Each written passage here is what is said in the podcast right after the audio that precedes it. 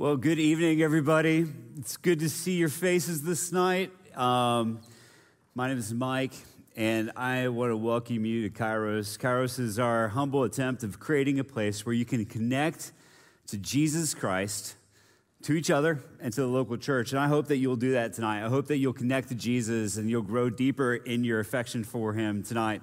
If you've got a copy of the scripture, why don't you open it to Daniel chapter 1 uh, Daniel chapter 1. And uh, I just want to say this like, uh, tonight, as we kick off this new series in the book of Daniel, it's my hope that we will find deeper clarity in what it means to be people who live out our identity in Jesus Christ. Um, now, when I was in, in high school, I experienced a trauma. And the trauma was that I lost my identity for a couple years. Um, I moved from my hometown in Bogota, Colombia, where I grew up, and I moved to the United States, to a, a part of the country uh, on the East Coast in Lancaster County, Pennsylvania. And uh, I didn't really know anybody when I went to school there, uh, but I did know that I, all of a sudden I felt very different about myself. So, uh, where I grew up in Colombia, I was the only American uh, that most people knew. So, that was like my identity. I was the American. I looked different, my parents were different. Um, and I was different. And it was kind of like a, a, badge of honor. Like, this is my identity. I'm the American kid in a sea full of Colombians. But when I came to the United States, I realized I wasn't the American kid anymore. Not the only one. There were hundreds of other Americans, right? Every single person that you saw looked like me, talked like me, acted like me, like the same things as me. And so I started trying to figure out what my identity was now because I just kind of lost it. I wasn't different or special anymore by simply being an American in another country. And it was weird for me. And so I went on a journey trying to figure out like what I was all about. So uh, in high school, they have all kinds of clubs and things you can do to try to figure out what you like to do. And so I tried a lot of them. And I went through some very embarrassing, cringeworthy moments when I did it. Okay. So like the first thing I tried out was I tried out to be the country guy. Okay. Now, some of you guys are country guy in here, and there's no shame to that. I'm just not that. But I went through a season where I did country line dancing every Friday night, right? And I was like slapping leather. I knew all my moves. Like I could like I could electric slide like the best of them, right? That was my thing for a little bit. And then I realized like I'm not really a country guy. Like this is just something I just started doing because my cousin did it. So I, I became art guy. I became like the the moody, you know, artist person. Joined the drama team. Got a part in Fiddler on the Roof. Started singing tradition. And I was like tradition. Like I, I can sing it for you tonight if you want me to. Um, but uh, I was singing, like, you know, all the songs was in the production, and I was like, this is kind of cool. I like this space. I feel a lot more like in touch with my feelings than I've ever felt before. But I realized I wasn't an art guy. I tried to do the sports route because in Colombia, I was actually a pretty good basketball player. I was the tallest person on the team, all right? I'm like stunning six foot one and a half. That's what I am in socks, okay? And in Colombia, I'm taller than everybody else by a whole foot. Like I was just a giant. And then I showed up in America, and guess what? I'm like barely over average height, right? Uh, and so I started trying to figure out how to play basketball, not as a center anymore, but as a guard. And it was a completely different, disorienting thing. I joined the cross country team, and I realized that is something I loved to do, but it wasn't my identity. And for that entire year, that first year, I kept on asking the question, like, who am I? What am I doing? What is what defines me? And I think a lot of you are feeling the same way. And you're feeling the question of identity because the world is coming at you fast and it's trying to tell you who you are.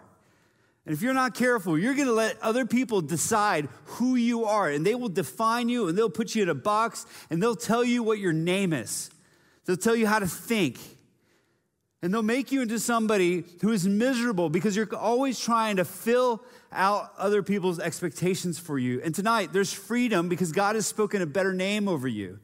And tonight, we're going to look at Daniel's story because I think it uniquely corresponds to the things that you're doing and dealing with on an everyday basis. Because Daniel was someone whose identity was under attack, and yet he found a way through, and you can too. So let's look at the scriptures. We're looking Daniel chapter 1 starting in verse 1 if you have a copy of the scriptures you've never really opened it to the book of daniel. It's like right in the middle. If you like open in the middle and kind of go to the right a little bit you'll find it. Um, and it says this i'm going to read the first uh, seven verses. It says in the third year of the reign of king jehoiakim of judah king nebuchadnezzar of babylon came to jerusalem and laid siege to it. The lord handed king jehoiakim of judah over to him along with some of the vessels from the house of God. Nebuchadnezzar carried them to the land of Babylon, to the house of his God, and put the vessels in the treasury of his God. The king ordered Ashpenaz, his chief eunuch, to bring some of the Israelites from the royal family and from the nobility, young men without any physical defect, good looking, suitable for instruction in all wisdom, knowledgeable, perceptive, and capable of serving in the king's palace. He was to teach them the Chaldean language and literature. The king assigned them daily provisions from the royal food and from the wine that he drank. They were to be trained for three years, and at the end of that time, they were to attend the king. Among them, from the Judahites, were Daniel, Hananiah, Mishael, and Azariah. The chief eunuch gave them names. He gave them the name Belteshazzar to Daniel, Shadrach to Hananiah, Meshach to Mishael, and Abednego to Azariah. Now, this passage we're looking at is uh, a pivotal moment in God's people's history. In fact, it was probably the greatest disappointment that God's people experienced. So just kind of just give you a little bit of history of what's going on here, because you can read it and just kind of go right by it. But like what you find here is that God's people experienced God's judgment. And the reason they did that is because they had been consistently worshiping other idols. And because of their constant idol worship, God said, I'm not going to allow this to happen anymore, and brought a different country, the Babylonians, to bring them into captivity. And so a king named Nebuchadnezzar attacked Jerusalem, conquered it, and deported the entire population back to Babylon, which is in modern day Iraq. Now, could you just imagine that just for a second, right? Like, can you imagine what that was like? Imagine if somebody came and conquered Nashville and moved us all out to Portland, right? Like, how would that feel? That'd be incredibly disorienting, right? And yet, that's what happens to them. They get gathered up and they get sent to a far off land where they have different customs and different practices.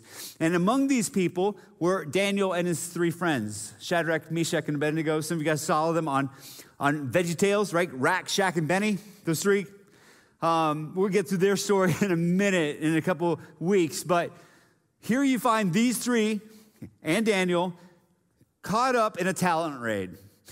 So uh, Nebuchadnezzar tells his his uh, advisors and he tells like his people. He says, "Listen, I want you to go and I want you to find the best and brightest of the people of Israel, and I want you to indoctrinate them, and I want you to bring them into my service, and I want you to make them like us."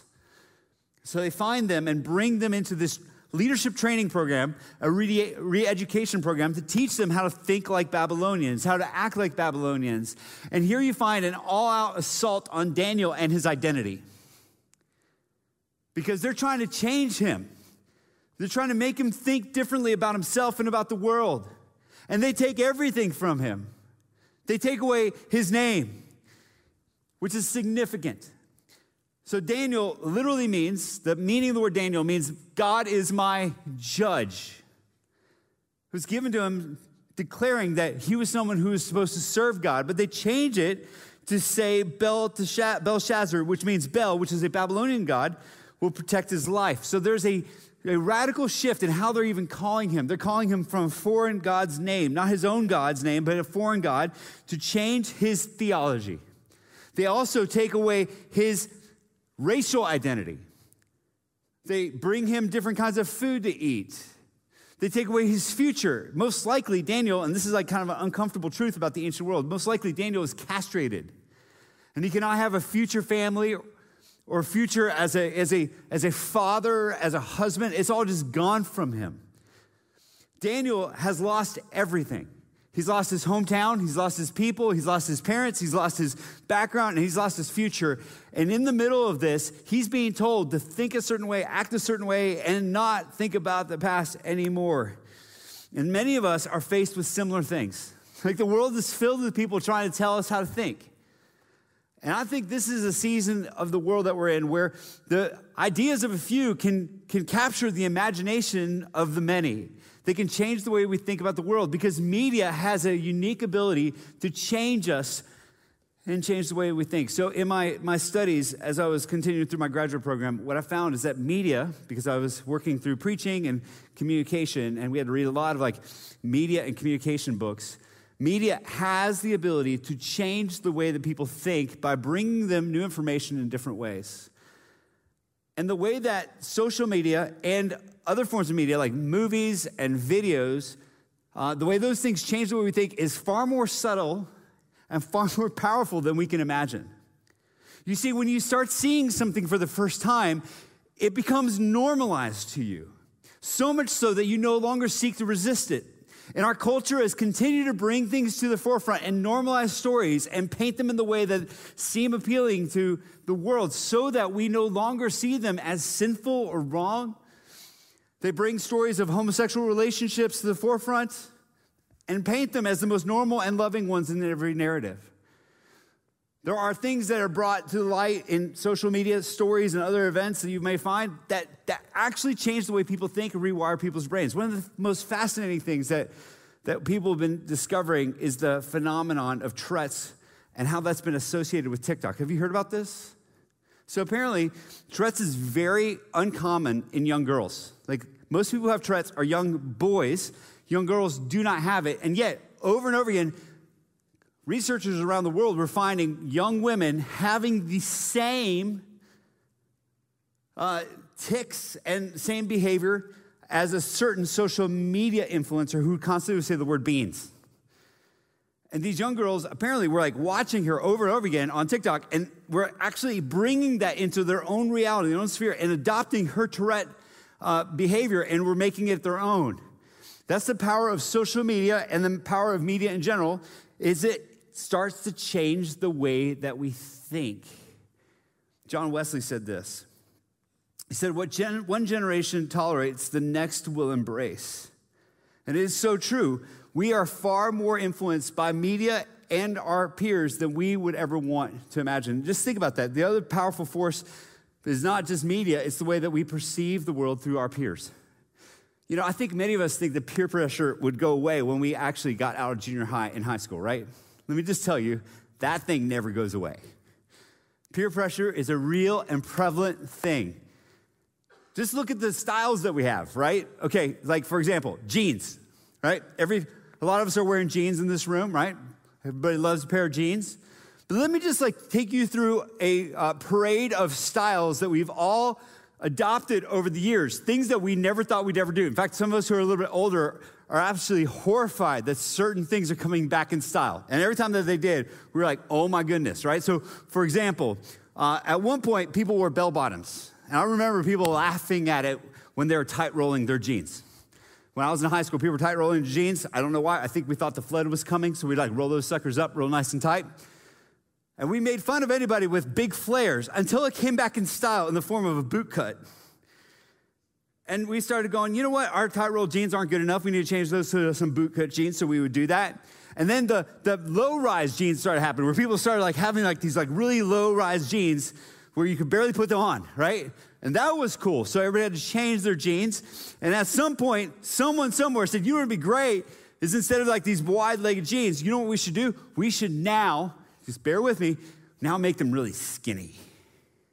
Really skinny jeans. So everybody started like wearing really skinny jeans, almost like they were painted on. And I remember the first time I saw them, I started laughing. I was like, Are you kidding me? Are we doing this? There's no way I will ever wear those until my wife had an intervention with me and she said, You need to put your dad jeans away because you've been wearing those since college and you need to start wearing skinny jeans. And so, guess what? Me, as a man in his 30s, I started wearing skinny jeans because that's what we do in Nashville. I quickly found out that people around the rest of the country don't wear the same clothes we do in Nashville, right? Because I got together with some of my friends, they started making fun of me. I was like, y'all are wearing dad jeans. And it was funny for a minute until dad jeans became cool again, all right? And now, you know, people are wearing like all kinds of jeans that we used to make fun of because this is what we do. We come on a fad, we mainline it and mainstream it, and all of a sudden everybody's wearing it and nobody thinks anything different about it. And the same thing is true with the world. If you want to be different and you want to be unique, you need to make some decisions about what you're about because the world will constantly seek to change and change you. And if you're not careful, you will be caught along with the tide of fashion, whether it's on morality or sexuality or pronouns or the way that we act in, in, culture or the way that marriages should look. And if you're not careful, if you're not informed by the Word of God, you will be drawn along with it and will simply mirror culture instead of look different. And here we find Daniel in a place where every single person is going one direction, and he makes a pivotal, stunning decision. And you find it in verse 8. And this is where I want us to camp out. Verse 8, look with me. Daniel determined that he would not defile himself with the king's food or with the wine that he drank. Daniel made a decision, and his decision was based on his behavior. He said, I will not defile myself with the king's food. Now, what does that mean? Well, Daniel, when he was brought into the king's palace, he was brought into a place of luxury. It would have been easy for him to just fall into a place where he says, Man, I just have everything I've ever wanted. I've got plentiful, plentiful food. We just came out of a famine because we were uh, under siege by this enemy army. I'm going to fill myself with the food that's in front of me. But he makes a critical decision and he says, I'm not going to defile myself and I'm not going to eat the food that's offered to me from the king's table. Now, the food that the king was giving them was the best of the best. And yet, Daniel chose not to take it, and it wasn't because he was watching his waistline, right? He wasn't like, man, I'm gonna get fat eating that food. No, the reason he decides to be different is because he decides to keep the traditions of his people and only eat food that was A, not sacrificed to idols, and B, followed kosher laws. He's like, You guys can change my name. You guys can change where I live. You can change the, my, my, my profession. You can change my, my surroundings, but you can't change who I am fundamentally. I'm still a son of God. I'm one of God's people, and I'm going to eat in such a way that it honors God. I'm not going to defile myself. I'm going to be different than everybody else. And this decision could have cost him his life. He could have washed out of the program. And yet he says, I'm going to honor God first with my life. I'm going to be different. See, there was something else that was tied in with this. When you took the king's food, it meant that you were the king's man. When you shared food with somebody, it wasn't just like, hey, here I have a meal. It wasn't just a feeding program. This was a decision to be underneath the authority of the king. To be somebody who's like, King, I'm going to follow you, and you're the man, and I'm going to obey you, and you're my Lord. And Daniel says, I'm not going to go along with that because I have only one king. His name is Yahweh, the God of my ancestors and I'm going to hold fast to my identity. I will serve well, I will be the best servant of this earthly king, but I still follow a heavenly king, and my identity is tied to him. And I'm not backing down on that. Now, here's the deal. When he decides to do this, he makes a significant decision. He says, I'm not going to defile myself with the food. And it's a decision before he actually has to step into the crucible of the decision. What I mean by that is that, is that he makes a decision in the solitary place of his room before he goes to the table and partakes with the feast. And if you're going to be someone who's going to be like Daniel, who says, I want to be different, you have to make a decision before you actually have to make some decisions. Because otherwise, it's like going to the grocery store saying, I'm just going to go buy whatever's there. I'm hungry. And what I find when I go to the grocery store and I go buy things without a plan, guess what happens? I buy everything that's unhealthy for me, right? I'm like, oh, ice cream looks great. Yes. And I'm just to get all this ice cream. Oh, I want all this pizza. And I don't buy any vegetables at all, right? I simply fill it up with chips. Because if there's something about Mike Harder you need to know, is that I love chips. Like I have accepted chips into my heart, right? They are mine. Like I love them. I love the salty taste of chips. And so if I'm not careful, all I will do is eat chips. That's why going to Mexican restaurants is like both a blessing and a curse. Can I get an amen? All right?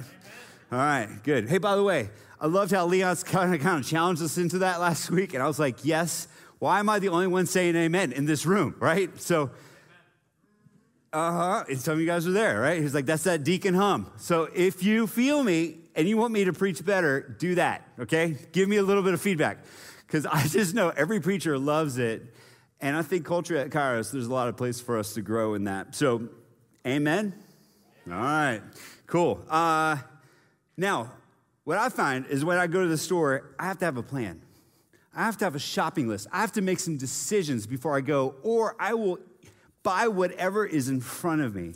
And the same thing is true for us. If we're going to be people who make decisions that shape culture, and if we're our true, authentic selves, we need to choose who we're going to be before we step into the arena. Man, we got to choose what we're going to be all about before we actually are faced with a decision as to who we're going to date or how far we're going to go. Or if we're going to put pronouns after our name or initials at work, or if we're going to be people who go along blindly with whatever happens in our classrooms. Because we know this. If you're a college student, even at Belmont, which is a Christian school in many ways, there are right answers and there are wrong answers. And if you don't give the right socially accepted answer, there will be social consequences. And so all of us, if we're going to be people who have a deep rooted identity and who God has named us to be, we have to make decisions as to what we're going to defile ourselves with. Will we go along with the flow like every single other person, or will we choose to hold fast to our identity? You see, the world will try to name you and claim you, but you have a choice. You have a choice to say, Who am I? And the key to character is your identity. That's the key. And I always say this about character character is not something you just name or choose, it's something that is earned. Character is something that is earned. It's not something you roll out of bed and say, I'm going to be somebody with integrity. No, the way that you show that you have integrity is when you go through the fires and you're tempted and you say, I'm not going to defile myself. That's how you have integrity. The way that you have long suffering and patience and courage is when you look at a world that's telling you to go one way and you say, you know what, I'm going to go the other. And in a city that's filled with people all trying to blend in and look the same, I can't help but wonder if you want to be somebody who's different and unique, the key is being someone who makes a decision as to who you're going to be. See, here's the beautiful thing God has called you his child. That's what Jesus has spoken over you. He's given you a name, and he's called you son or daughter. And there's no greater calling than to be God's child. So don't trade it in for some food that will never satisfy you. Don't trade it in for the acceptance of the world. Don't trade it in for anything else because God cares about your character and God wants you to be His. And He cares far more for your character than any capacity that you have to offer with. He desires you to be His and to be His alone. And so tonight, as we take a time to reflect, I just think it's important for us to ask a question like, how are we doing with the decisions that we're making? One of the things we do here at Kairos is we take this time called 120 seconds, where we just press pause and we, we, we get really still, we lower the lights. And it's a time for us to just kind of wrestle with what God has been speaking over us and into us during the sermon. And so, one of the things that we can ask tonight, the question we have is this What decision do I need to make? If Daniel chose his identity, so much so that we never even see his name named as Belshazzar the rest of the book.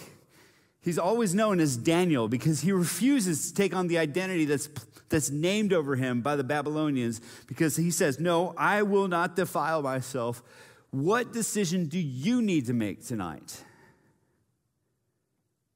In what way do you need to be different? I was talking to one of you this week, and uh, I won't name any names, but I remember him saying this to me. He said, There was a moment where me and my friends were known by our boldness and our conviction, and we've become just like everybody else. You see, we can drift away from our identity. And it takes courage to say, I will not be defiled. I will be God's. And so, as we take this time for 120 seconds, my, my calling to you is this. My, my plea for you is simply this Will you say, God, I will choose you? Will you do that tonight? What decision do you need to make? I told you my story where I was like, man, I want to be, am I going to be a country line dancer? Am I going to be a, a jock? Am I going to be an artist? And it wasn't until my sophomore year of college that I realized that all those things are parts of me, but none of them define me. See, I met Jesus. And when I met Jesus, I said, Jesus, you're it. And I'll go anywhere you want me to go, do whatever you want me to do, because my identity is rooted in you. And if you have never done that, I can't think of a better night to do it than tonight, to make a decision, to say, what kind of man or woman are you going to be? Because God has spoken a name over you, He's spoken a word over you, He's called you to be His. And all you have to do to get it is to simply accept it. God has called you His son or His daughter, and that name gives you an anchor upon which you can live your life from. And some, I just feel the Holy Spirit pressing in on me. Some in this room, we know that truth, but we have drifted away from the anchor.